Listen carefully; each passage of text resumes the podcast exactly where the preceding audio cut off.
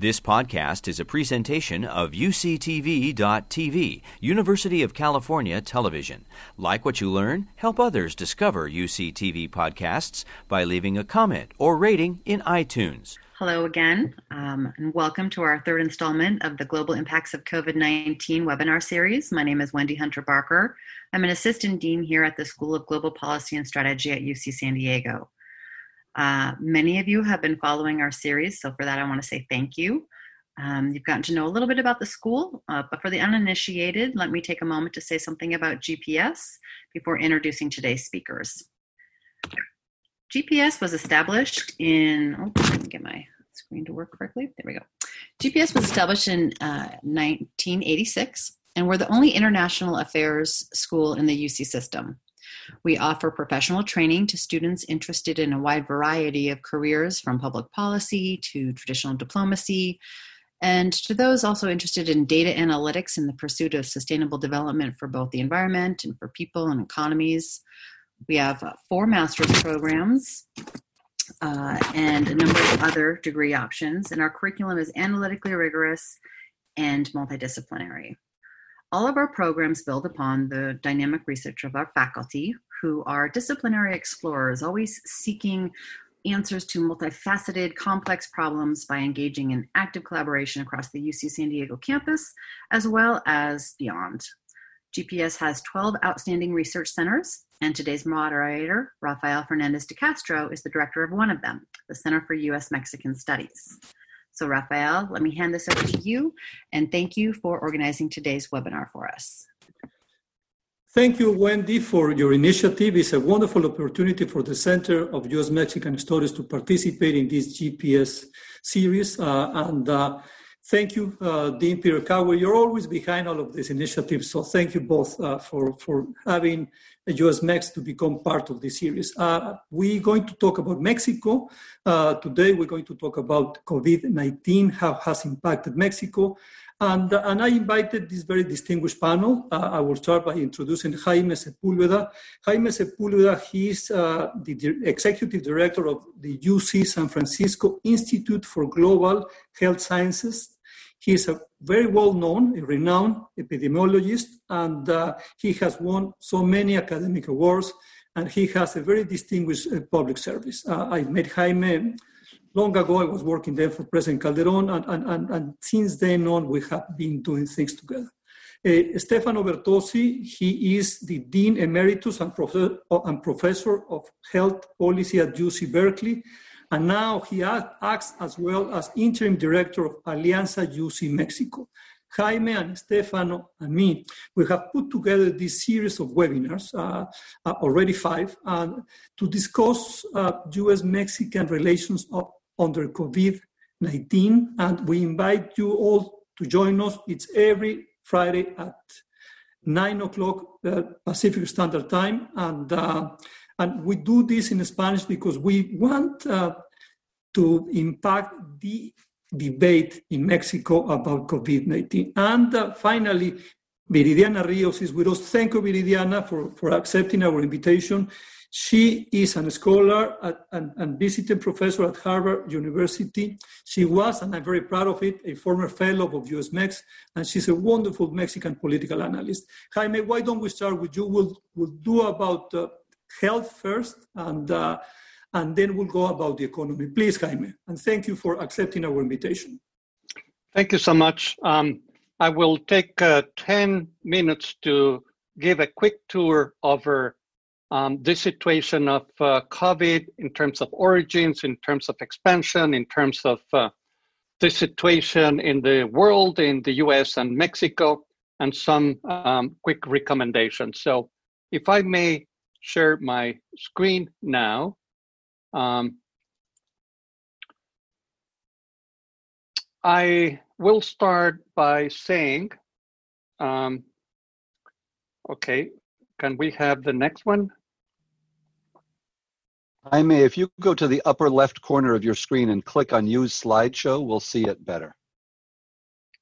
Okay, so um, let me start by saying that pandemics have been with us for a long time, um, all the way back to the uh, Roman Empire. It was the cause of the fall of the Roman Empire in the plague of Justinian. And since then, there have been a number of pandemics that have affected large uh, segments of the population, including the um, 14th century Black Death or bubonic plague that uh, erased uh, up to one fourth of the European population. The Spanish flu, of course, uh, which is a wrong denomination, it was not um, originated in Spain, by the way, um, cost uh, about 50 million deaths. And now, of course, we're all aware with the current epidemic of HIV/AIDS and uh, this novel coronavirus that uh, is going to be as bad as some of the previous uh, pandemics. And Jaime, um, just a warning, this is not the last one. Jaime, Yes. um, if you go to the upper left corner of your screen and click Use Slideshow, we can see your slides much better.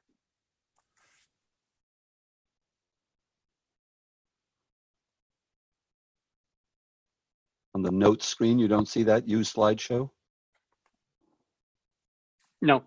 Um, Okay. let me let me continue, if I may. Yeah. Um, so this is um, a timeline. It is amazing that just in four months since the first case of uh, this novel disease was um, reported, we have now more than 2.7 million people uh, affected, close to 2,100 deaths. This is the fastest ever um, expanding pandemic in the history of uh, mankind. Um, how, why is it that this novel coronavirus is so bad? It's a, a combination of being a respiratory spread virus, highly contagious, and also lethal. Um, you know, it's uh, spread by droplets, but also by hands and contaminated surfaces. This is the um, couple of days ago picture of the hotspots, the epicenters. China started in December, then Europe in uh, end of January, February, and then the US is the largest uh, hotspot with one third of the cases and uh, um, many deaths as well and climbing. Um, this is the population density, the confirmed case per capita by geography. The East Coast much more affected, but areas that have a large proportion of Mexicans, like Michigan, um, in the case of uh, Chicago, uh, Houston, Miami, and Los Angeles, are also sources of um, spread. This is some quick slide showing the difference of having early intervention. This is um, in Italy, in the region of uh, Lombardy, two adjacent um, provinces, Lodi and Bergamo, Lodi having started uh, interventions on the 26th of February, while Bergamo started much later, um, 10 days later. You can see that only in 10 days, the impact in two adjacent uh, regions is uh, striking. Same in uh, California. This is comparing sheltering in place in San Francisco and Los Angeles. And you can see that in San Francisco, we started shelter in place before there was any death reported, at least uh, a week before. While in LA, um, they started sheltering in place a week after, uh, 10 days actually after the first reported death. If we do the same with uh, New York. So these are examples that intervening early and aggressively is what makes a huge difference in the um, spread of the epidemic. In Mexico, this is um, a graph with the new cases reported in Mexico. Um, this, I am afraid, is a huge underestimate of the real number of cases.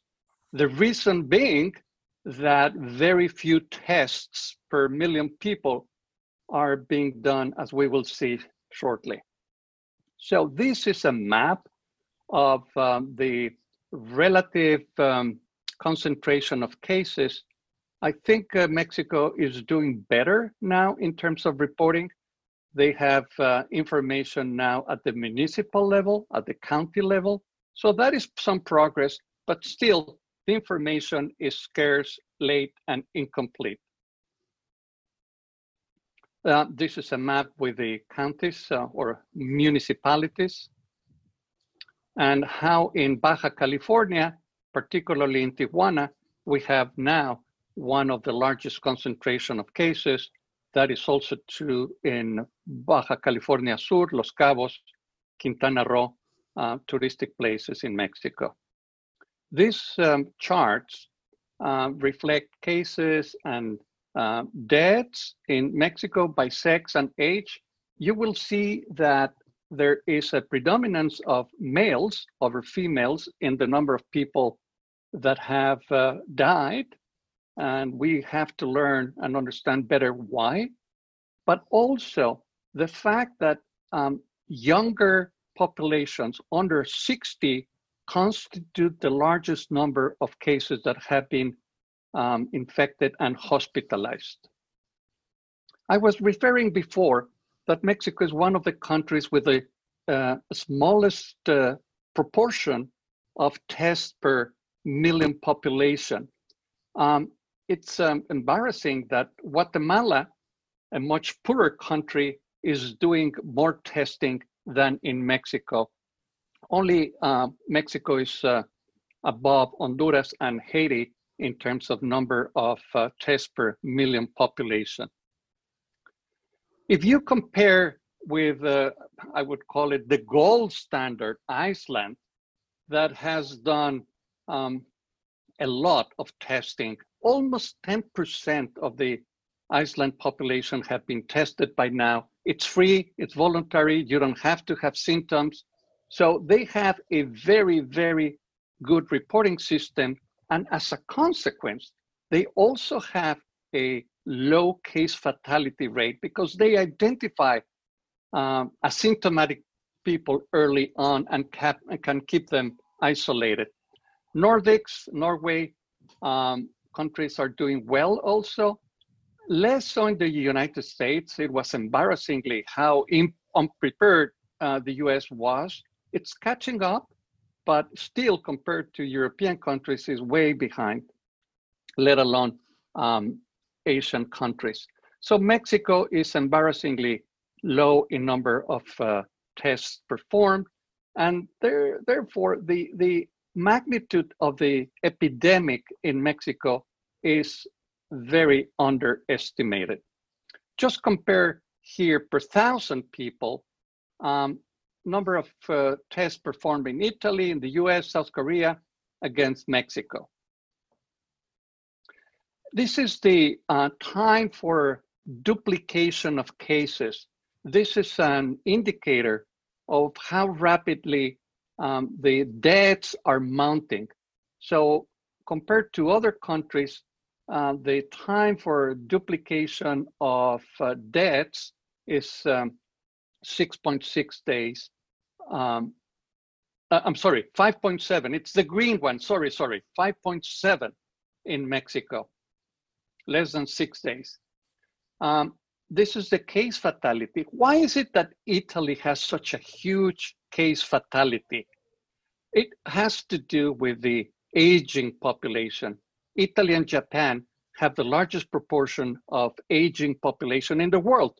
And in Italy, uh, most of the deaths have occurred in people over 65. Why is it that Mexico has such a high fatality rate? It has to do with the comorbidities, meaning lots of obesity and diabetes in Mexican adults, which are predisposing factors for fatality. How are we doing in vaccines? Some good news I wanted to bring. Um, 86 vaccines are now in trials in China, in the US, and in Europe. There are various approaches for recombinant vaccines, for subunit vaccines, for RNA vaccines, one of these will be successful um, sometime in the future, and I hope we will have an effective and safe vaccine probably in the next 12 to 18 months.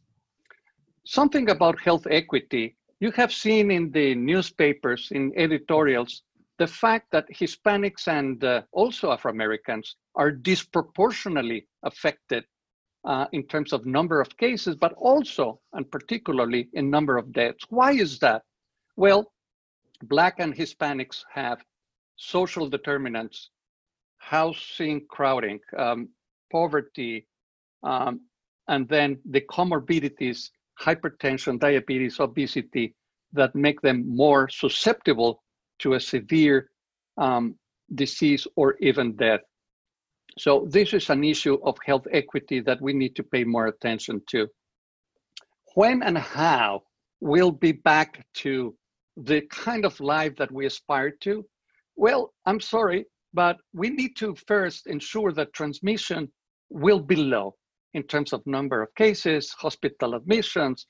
We need to have serological tests so that we have less than hopefully um, one um, and uh, not only serological uh, tests but also um, case detection and uh, contact tracing in place very aggressively. Um, testing should be free and made available on demand eventually.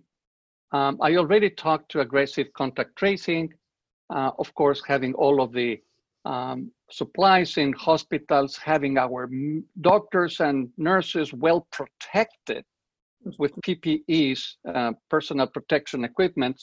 And then we need to be ready that this is going to be an intermittent um, thing where we will need to go back to confinement. There is going to be a second wave in the fall. So, how to open the economy, where to open the economy is something that will require uh, very evidence based information um, to go uh, forward. So, I will just finish with a little humor this is the marquise of uh, a double future in the mo- in the movies coming, the death of the coronavirus plus the end of the current president. So I'll stop here and turn it over to you. Thank you, Jaime. A wonderful presentation. You you, you cover all, uh, all, a lot. Thank you. Uh, Stefano, would you like to make a comment, please? Sure, Rafael. Um, thank you very much. I um, will just share my screen. Um, I want to make just a quick comment. Um, I appreciate um, Jaime's last slide because it's my local movie theater, and um, and uh, it reflects the uh, the views of much of the East Bay. So uh, that's the same slide, and I just want to show th- this slide. You know, Jaime mentioned at the in his last slide about the way forward, what we need to do to get back to life the way we would like it to be. Now, we have a situation where we didn't learn from history. Um, I think that one of the ironically tragic things for the United States and for Mexico is that we were spared the SARS epidemic. Because if you look at what's happened globally, the best predictor of the countries that managed to quickly control the COVID uh, pandemic are those that had previous experience with SARS. And um, so you see a rapid response in China. I mean, imagine if Beijing and Shanghai and so many other cities in China had gone the way of New York. Um, but they didn't because China acted very aggressively to shut down the epidemic in Wuhan. South Korea, um, Seoul, South Korea is larger than New York. Um, they had a blip if you compare it to the epidemic in the United States. If you think about it, South Korea has about 250 deaths from COVID. They're one sixth the size of the US. I mean, just imagine what the US would look like if we had been able to respond like South Korea did. So we we didn't we didn't learn the lessons of SARS. We didn't act um, decisively, and Mexico essentially um, followed the U.S.'s path. Um, it didn't ramp up testing. It didn't effectively isolate um, uh, people with the infection. It didn't effectively do contact tracing and quarantining. So the question is, what's the way forward? Now, the yesterday, the Institute for Health Metrics and, Evalu- and Evaluation uh, released some new models. Their suggestion is that to be able to do the South Korea approach, where you aggressively identify new cases and their contacts and separate them from society so that you don't have the need to maintain such dramatic restrictions um, on the entire society, that we need to get down to a level of cases that is about one per million population. So you can see on this graph that Thailand and South Korea are well below that. And um, you can see that Spain, United States, Italy are closer to 100 times that. And these countries up at the top here are, have flattened the curve, certainly, but they're not rapidly coming down. They're certainly not rapidly approaching the one level. You can see here that Mexico, of the countries I've selected here, is the one that continues to trend up. So it's approaching 10 um, rather than approaching 1, and that's uh, obviously of, of great concern. Now, there, there is an alternative to the South Korea approach, and that's more like what Jaime was suggesting um, at the end, in which some combination of isolation, identification, contact tracing, along with continued social distancing and waves of increasing and decreasing social distancing. So I think that both Mexico and the United States are going to have to figure out do they really want to shut this epidemic down and get it down to a level down here somewhere? and then be able to relax most of social distancing because we're going to have the ability to control the mini outbreaks that will happen from imported cases? Or are we going to be in a situation where we're willing to accept an ongoing epidemic, not so much that it overwhelms the hospitals, but such that we will continue to have lots of disease and death until a vaccine or uh, drugs are identified? Now, I suppose that the only thing I'm a little bit more pessimistic about than Jaime was is the timeline for a vaccine. I hope he's right, and he might be right.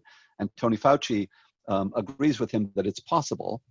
But we've had lots of coronaviruses before, and we've never made a coronavirus vaccine. And uh, many people would like us to have had a coronavirus vaccine against the coronaviruses that cause the common cold, because none of us like colds, and many of us would pay for that vaccine.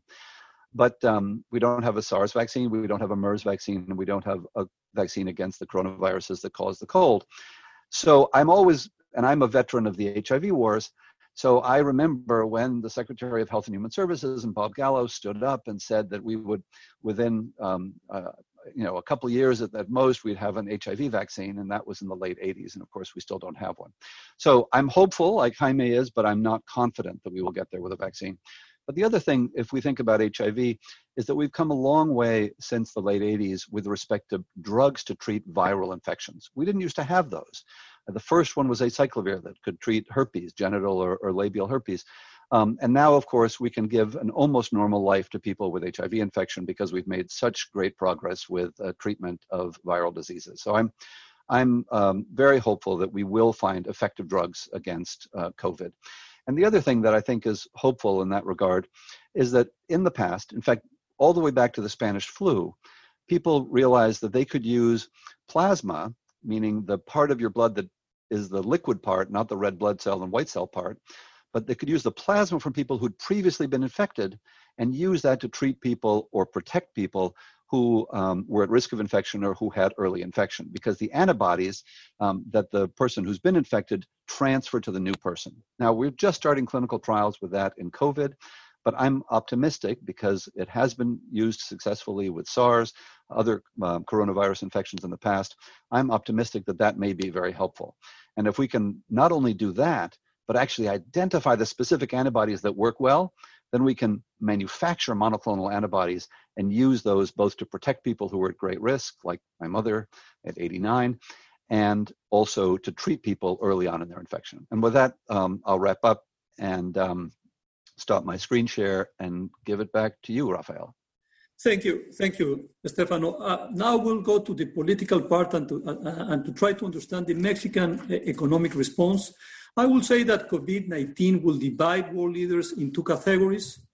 On the one hand, you have those who have uh, reacted uh, uh, fast and, and they were able to understand the potential of the pandemic early on, and those, as Andres Manuel López Obrador, as Donald Trump, as Jair Bolsonaro from Brazil, that they've been slow and somewhat nationalistic in their response. Viridiana Rios, could you give us, could you give us a sense of what, what has been the response to try to, uh, to help the Mexican economy uh, in this uh, emergency, and why so Andres Manuel López Obrador has been unable really to come up with a, with a strong economic response. Thank you for joining us, Viridiana. Thank you, Rafael. Uh, yeah, well, um, I'm going to divide my talk in two sections. So first, I want to talk to you about the economic emergency plan, what is actually being done and what is not being done. And then I want to talk about precisely what you asked, Rafael, which is why are we seeing this reaction from the Mexican government and not a more generous economic program that could actually help most of the population. So let, let me start with what I call describing what I call as the the plan there is no plan uh, of the mexican government. The economic plan there is no plan of the mexican government. So what's the mexican government doing? They are doing basically two things. They are doing austerity and they are providing microcredits. So they are the logic is that they are going to reduce uh, expenditure in some areas of the of the government in order to increase the number of microcredits that they can provide to small businesses. So how is this austerity being implemented? Well, a um, couple things. One is they are basically shutting down half of the government. Mexico has 10 different ministries, sorry, 19 different ministries. They are gonna close nine of them uh, until January of 2011. Most of the people working inside these ministries are gonna go home. They are gonna keep being paid, uh, but all of the operations of half of the Mexican government are going to basically be shut down. The second one is they are also going to shut down a, a, large amount of government programs. Basically, the only ones that are going to keep in place are those programs that President of uh, Mexican President López Obrador promised during his campaign in 2018. The third one is that they are going to reduce the salaries of what they call the elite bureaucracy. I call it the elite bureaucracy, quote unquote, because um, this is not an elite bureaucracy, but most of them belong to the middle class. Salaries are going to be go down go down in between 25 and 50 percent. Um, how much money these bureaucrats make? Well, uh, cuts are going to start on everybody that earns more than $12,000 per year, right? So this is not wealthy people. This is not the elite bureaucracy. It's just a large cut on government salaries. All of this austerity um, is going to use to do two things. All the money that is saved on this austerity is going to use to do two things. One is to keep the, the Mexican government, whatever is left of the Mexican government, working uh, and the second one is to increase the number of microcredits. About the first one, why do they need to keep the Mexican government going? Well, as you know, uh, oil prices have basically um, gone to zero uh, over the last weeks. So that means that even to just keep the regular government exp- expenditures of Mexico, they would need to get money from other sources. Mexico is still a government that heavily depends on oil to uh, pay for their expenses. So let me move into microcredits. What are these microcredits about? Well, it's a it's a program of giving 3 million credits of $1,000 to um, businesses that are either formal or informal. So it's 3 million businesses that are going to be benefit. Uh, there is a pretty significant interest rate. The interest rate is, 6%, uh, which is significant for most business. Um, and, this, and, and these credits are going to supposedly start being given um, this week and until they are basically um, completely delivered. Now, um, what is the Mexican government not doing? I, I, wish I could see your faces because after I was preparing for this talk, I was like, "Oh my God, this is just a plan like the F, the IMF would, you know, would uh, request in the 80s," and and and that's a that's pretty much it, right? It's a very heavy austerity plan. So, what is the Mexican government not doing? So, they are not giving cash transfers to the poor. They say they are doing that, but in reality, there is no more cash transfers than regular. Regularly, the Mexican government gives cash transfers to 22 million people. Uh, that's exactly the same number of people that are going to get trans- cash transfers during the coronavirus to put this number on perspective, um, Mexico has 52 million people that are poor, right? So not even half of the poor population are going to get a cash transfer. The Mexican government is not willing to entertain any form of bailout for large corporations or tax cuts. And they are also not giving any support that is not a credit uh, for informal businesses or for small businesses. The total size of the package, uh, the government says that is 26 billion pesos. In reality, when we look at you know the things that they are actually doing, once you consider the uh, diminished on the expenditures that the Mexican government is having because of oil. Uh, my calculation is that the total plan is about one point of the GDP of Mexico. That's about $9 billion. So it's a very limited program. So why is the Mexican government, second part of my conversation, why is the Mexican government deciding to solve the crisis on this way? I would say uh, three points. I'm gonna go very fast on each of them, but we can explore them more on the questions. The first one is that uh, President of Mexico, Lopez Obrador, believes that debt, in- increasing debt, which would be the only way to increase expenditure for Mexico, would weaken his ability to maneuver politically. Uh, he thinks that debt would leave Mexico submissive and tie hands hand tight uh, before the power, uh, in front of the power of international investors and banks. And he has this, uh, actually, he has some of experience on this uh, with Pemex.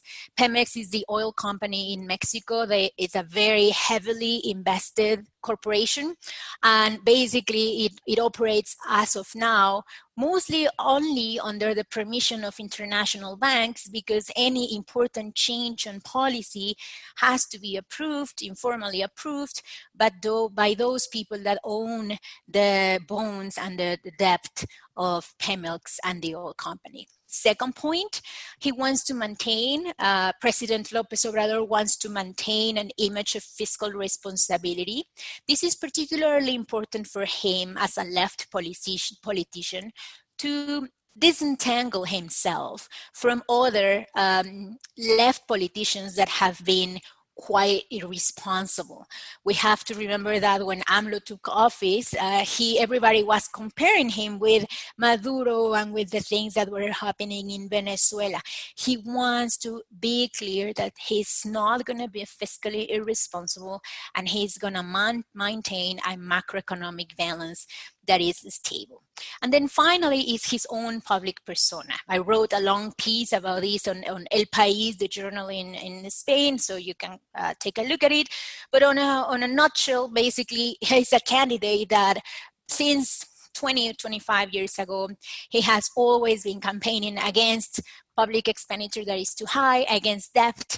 Uh, under his logic, debt can only be used to favor millionaires and corporations and ends up being um, heavy burden uh, for the total population of Mexico, particularly the poorest that are not capable of accessing more social programs. Thank you, Viri. Uh, this is very good, and you were uh, uh, right on time. And I and uh, and uh, I know that uh, everybody appreciates your your analysis because it is it's not easy to understand why Andrés Manuel López Obrador hasn't been able to to, to react fully in this crisis. And I will add to what you say that. while Arturo just shows my presentation, I will talk very briefly about the impact on U.S.-Mexican relations. But what I want to say is that uh, for AMLO, I mean, he, since he's someone, he's a very, he's very dom- domestic oriented. He he he hasn't traveled his, his, his in, in, in the presidency. I believe that he it was very hard for him to get lessons from overseas, and uh, he is uh, unfortunately at this conjuncture when we need someone who could understand uh, how the world is affecting Mexico. He's been really unable to understand this as a global pandemic.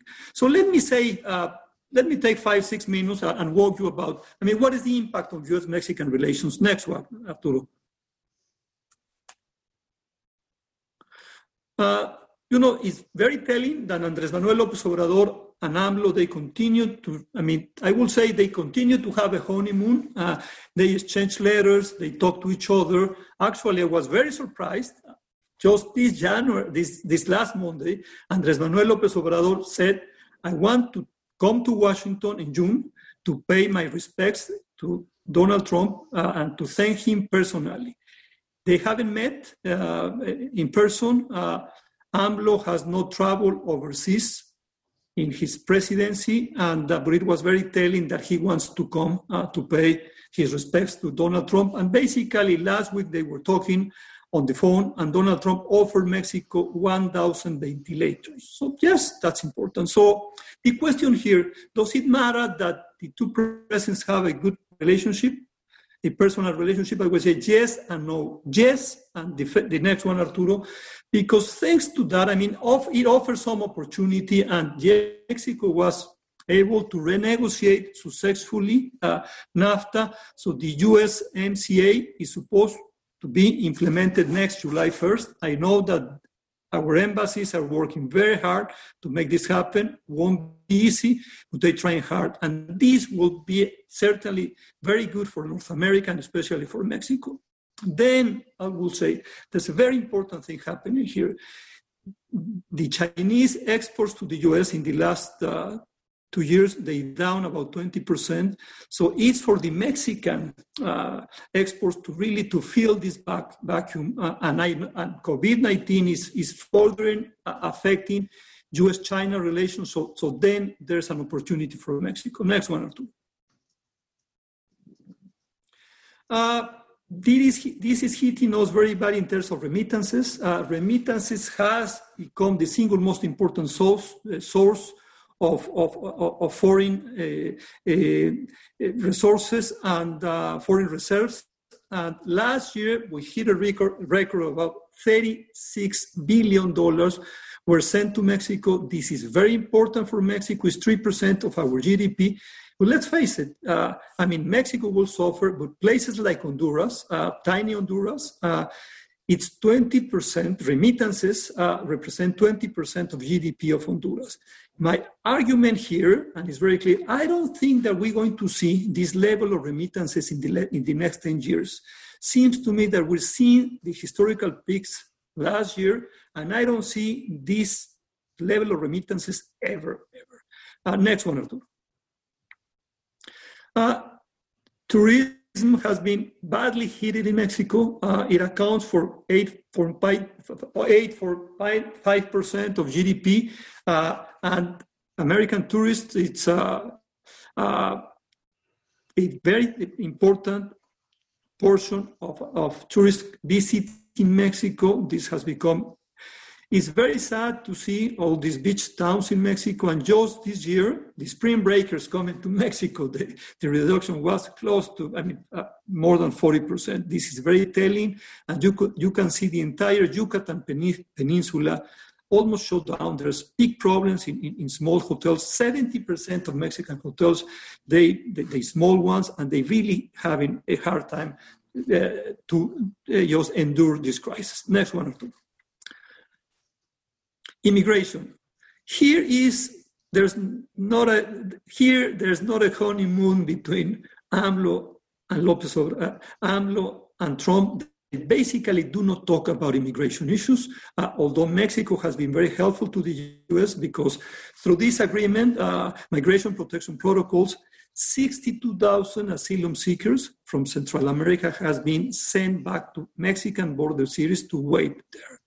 So I will say here is an area in which Trump is basically seen November 3rd. He's thinking about the election, he's uh, campaigning uh, every single day. And, uh, and I will say the announced just uh, this past Monday that he would, the, the, executive order that he will suspend for 60 days green cards uh, with some exceptions. I hope this is going to be mine because I, I'm just waiting for my green card. And I hope that I will continue to be teaching at, at, at GPS. But this is very telling in an area in which Donald Trump, regardless of the pandemic, regardless of the suffering of the US, he continues to implement his campaign promises. And, and I will say, and I will finish with this, uh, he's made truly an I mean, COVID-19 is an excuse for him to completely seal the border, especially to asylum seekers. And obviously, and if you could show the next one, Arturo, uh, well, deportations continue and COVID-19 spread. What you're seeing in, in, in, your left hand, that is a place by the name Desayunador del Padre Chava. This is in Tijuana. Every single day, 1,500 people comes there to have breakfast. They trying very hard. Lately, it's very difficult to feed all of them. Most of them migrants who have been deported back to Mexico, Mexicans and Central Americans, because most of, of, of, of, the voluntary work and, and, most of the of the food was coming from California. Now we we who live in California we cannot go down to Tijuana, so they having a very hard time. Let me stop here and go to this Q and A. I will. Uh, uh, I see quite a few questions here, and uh, Stefano, you've been looking at the questions. Uh, could you help? I mean, would you and Jaime will answer some of the questions that you already read in, in the Q&A? Um, yes, and I'm I've been answering the ones that I can um, uh, written, so people can also look in the answered questions. Um, uh, there are a few there for Jaime specifically. Um, and Jaime, I don't know if maybe you want to take uh, the question on the relationship between testing and the ability to control the epidemic. Um, uh, that uh, is being asked comparing South Korea and Mexico. Do you want to address that? And I can pile on if you'd like. Yes, um, there's a very, very strong correlation between the number of tests and how effectively the epidemic can be controlled. Um, South Korea is just one example, but there are many others from uh, Vietnam, Taiwan, um, in Southeast Asia, and also in Europe in, in the case of um, Iceland and now Germany.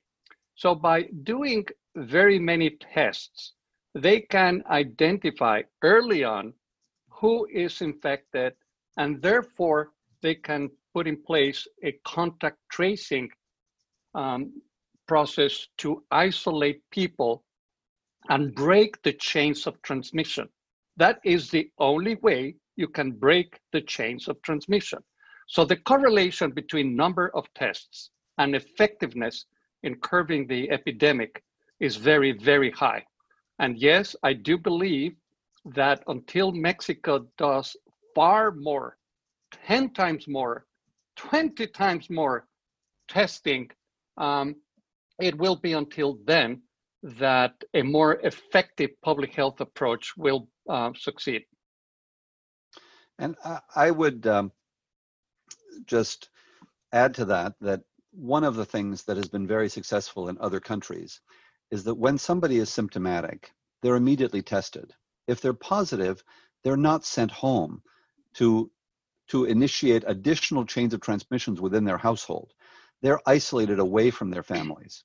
So, what we've done in this country in absence of testing is to say that if you're not sick enough to go to the hospital, just stay home. Don't worry about being tested. We didn't have enough tests and therefore that sets up additional chains of transmission within the household. And of course, in many of those households, there are some essential workers who have to go in and out of the household, and so that can provoke, of course, additional chains of transmission. So, um, you know, testing is essential to be able to implement the kind of strategies that have been successful in other countries. So um, I, I, uh, I, think there's quite a few other questions. Uh, one question, one more for Jaime is, a question from Beryl Flom asking, is there anything being done to separate people in migrant shelters and to provide food for them? And I know you've been working um, with the shelters at the border, so maybe you have a comment on that.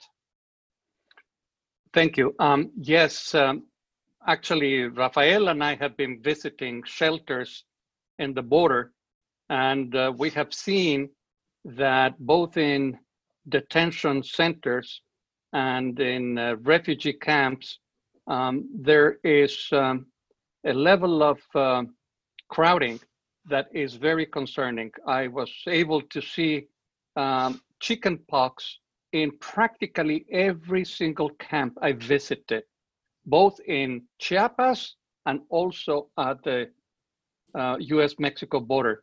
So, um, to my knowledge, there has been done nothing to effectively help migrants in terms of uh, food, in terms of better sheltering, in terms of uh, hygienic, hygienic uh, measures. With that crowding and with that lack of soap and water, um, the um, perfect storm for a major uh, transmission. In San Francisco, homeless are being placed in hotel rooms. There's uh, a huge capacity for hotel rooms. So I wonder if that is a policy that could be applied in Mexico now that there are so many empty hotel rooms to help uh, migrants that are living in awful conditions to have uh, better sheltering. If I could add to that, I would say uh, that there's, I mean, the situation in the US Mexico border, especially the Mexican side of the border, is very uneven. In Tijuana, I would say civil society, I mean, it's very strong uh, and they have uh, very good shelters. And the shelters, they decided early on, like a month ago, to, to close down at, at middle capacity. For example, Casa Migrante, which is the oldest shelter ever in Mexico 32 years ago. This is the first time in 32 years that they closed at half capacity. So they decided we will only keep here 52 people. But in some places like Matamoros, for example, there's a camp that is the east side of the US Mexico border. There's a camp with more than 2,000 people. And of course, we're getting a lot of spread there. So this is very uneven. This is a very difficult situation. And unfortunately, when the US decided uh, to shut down the border, that was March 20th, at that time, there were 17,000 cases in the US, only 200 200 cases in, in Central America and Mexico. So basically, this, the spread was coming from north to south. But now, when there's going to be some spread in Tijuana, and uh, it might be that this will reinforce the sealing of the border. So this this might badly affect our region. There's a question there about why Governor Bonilla, if you allow me, uh, Stefano, and then I will give the floor to Viridiana Rios, why Governor Bonilla from Baja California decided to criticize the, the federal government because he said that they were late reporting the, the COVID cases. Well, I believe that he knows, he has realized that there's going to be a lot of suffering in Baja California, in Tijuana, in Mexicali, and he was just to share the blame uh, with the federal authorities. I mean, that's my explanation. I mean, he's worried. He knows that it's uh, that COVID is badly affecting Tijuana, badly affecting his state, and it's not only about uh, uh about uh, getting sick, but it's about hunger. Uh, that is, to me, the single most important threat in Baja California that people will become hungry. If there's hungry people in the US, if there's so many food banks in the US, and, and you have said that, Stefano, I believe that that could be the single most important problem there. Uh, Viri, there were quite a few questions for you. Could you, would you like to answer some of them? Yeah, sure. Thank you. Um, so uh, most of them, I would say, um, concentrate on asking first, uh, what is AMLO doing for businesses, and second, whether this is to work. So on the first one, I would say AMLO is doing very little. Actually, he's doing mostly nothing, just the microcredits that I talk about. Is he going to change this on, on the longer term or on the medium term? Maybe. Uh, it's extremely unsure whether he, he may. Uh, this would be about the time for him to do it, and we, we're not seeing any change on the strategy. Is this going to work? I don't think so.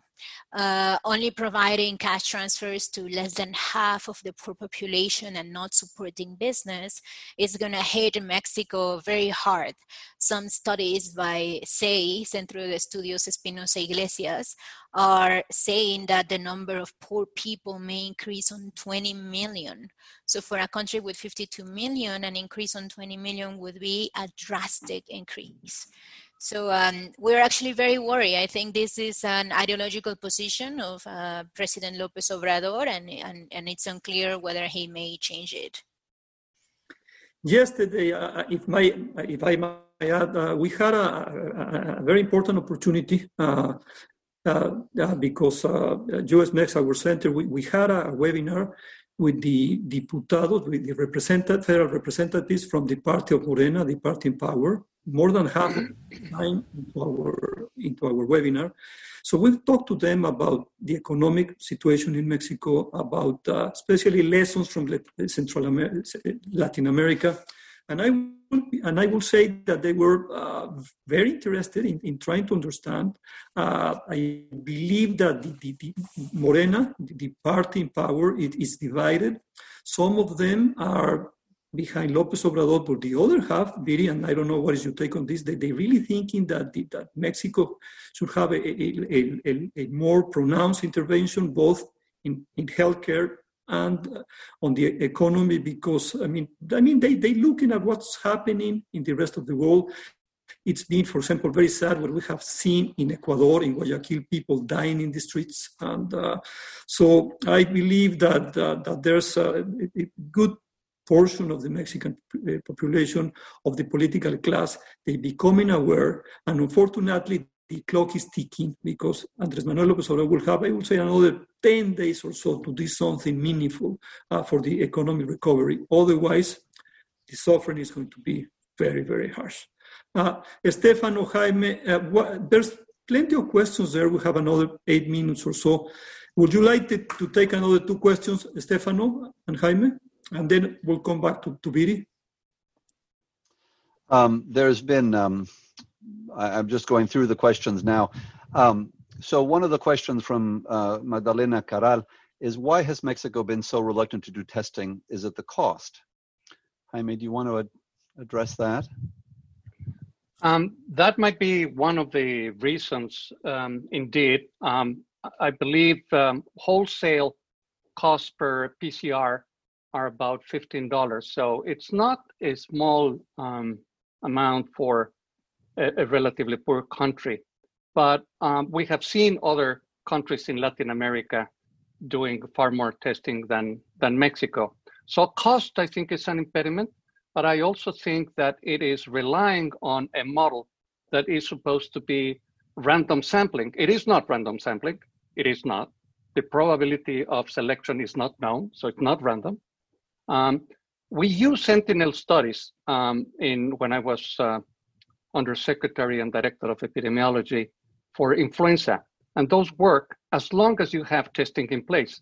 If you don't have testing in place in the Sentinel sites, and if people do not come to be tested, uh, then um, the uh, system of Sentinel surveillance doesn't work as well. Um, so to do serological testing, which is probably the next step, we would need to have a test that is uh, highly sensitive and of course specific. The ones that are now in the market are giving false uh, negatives. So it is not reliable yet to use serological tests, but I hope that in about uh, a month from now, we will have saliva tests that you can perform at home send them by mail, and therefore uh, lower the risk of going to a hospital or a clinic to have a nasal swab where you can get exposed, where you can expose health workers.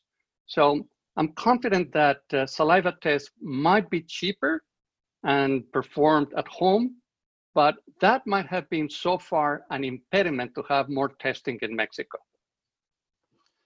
And I'll also just mention that I think that we have seen here a global failure of the um, of the global systems. So you know what you saw in South Korea was that after the epidemic was discovered in Wuhan, the government sat down with local test producers to um, pressure them uh, or collaborate with them to rapidly scale up production of uh, effective tests. That didn't happen globally.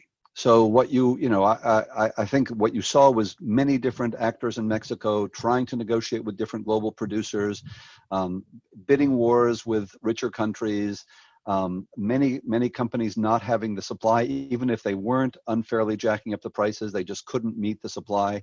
You had san francisco which couldn't do testing because it didn't have enough swabs. You had other places that couldn't do testing because they didn't have the reagents to extract the rna so they could do the testing from the samples. All kinds of really unfortunate supply chain problems that in a in a in a more perfect world and hopefully for the next pandemic we'll have a global system that enables a response like South Korea, but at a global level. Viridiana, there's uh, some estimates that the Mexican economy could uh, uh, even 10%. Uh, what would be the likely political consequences from AMLO if that were, if that were to happen? It's a great question. So estimates, the last estimate I saw yesterday from Citibank was a fall of 11%. Uh, to put this in perspective, during the crisis, the financial crisis of 2008 and 2009, it was 7%. So it would be almost double. Um, I'm not sure how this may affect AMLO. I'm sure that this is going to reduce his popularity. It has already done it. Actually, for the first time in the last two years, AMLO has more people disagreeing with the way that he's conducting the government than agreeing with him. That's a huge change from a president that used to have approval rates of 70, 80%. Uh, but the problem is that the opposition parties are not necessarily organized or have a sufficiently charismatic candidate to battle Morena and Lopez Obrador. We have to remember that at the end of the day, Morena is a large grassroots movement that represents people that are against the political class and the political institutions and the establishment as we know it.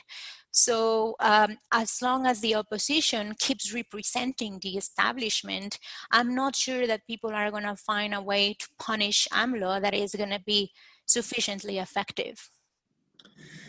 Thank you, Viridiana. I will give a, a, last word to each one of, you, uh, Stefano, uh, Jaime, and, uh, and I will, uh, and then I would like to close. And before I give the floor to, to Wendy, uh, go ahead, Jaime.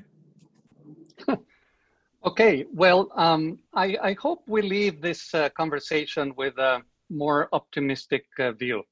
Um, science is progressing very rapidly. Um, we do have that within a week, the virus was isolated, it was uh, sequenced, and a, a test uh, developed. So there are 86 vaccine trials. There are many clinical trials in medicines as well. So I'm hopeful that uh, we will have something in, in the next uh, few months that will help in reducing the curve. And I also hope, Rafael, that uh, the world learns this lesson uh, this pandemic took us completely unprepared. And I hope that since there will be new pandemics coming, that we have a different uh, attitude to science and more support and the social norms that will change, including handshaking. Uh, so it will be a different world. Stefano.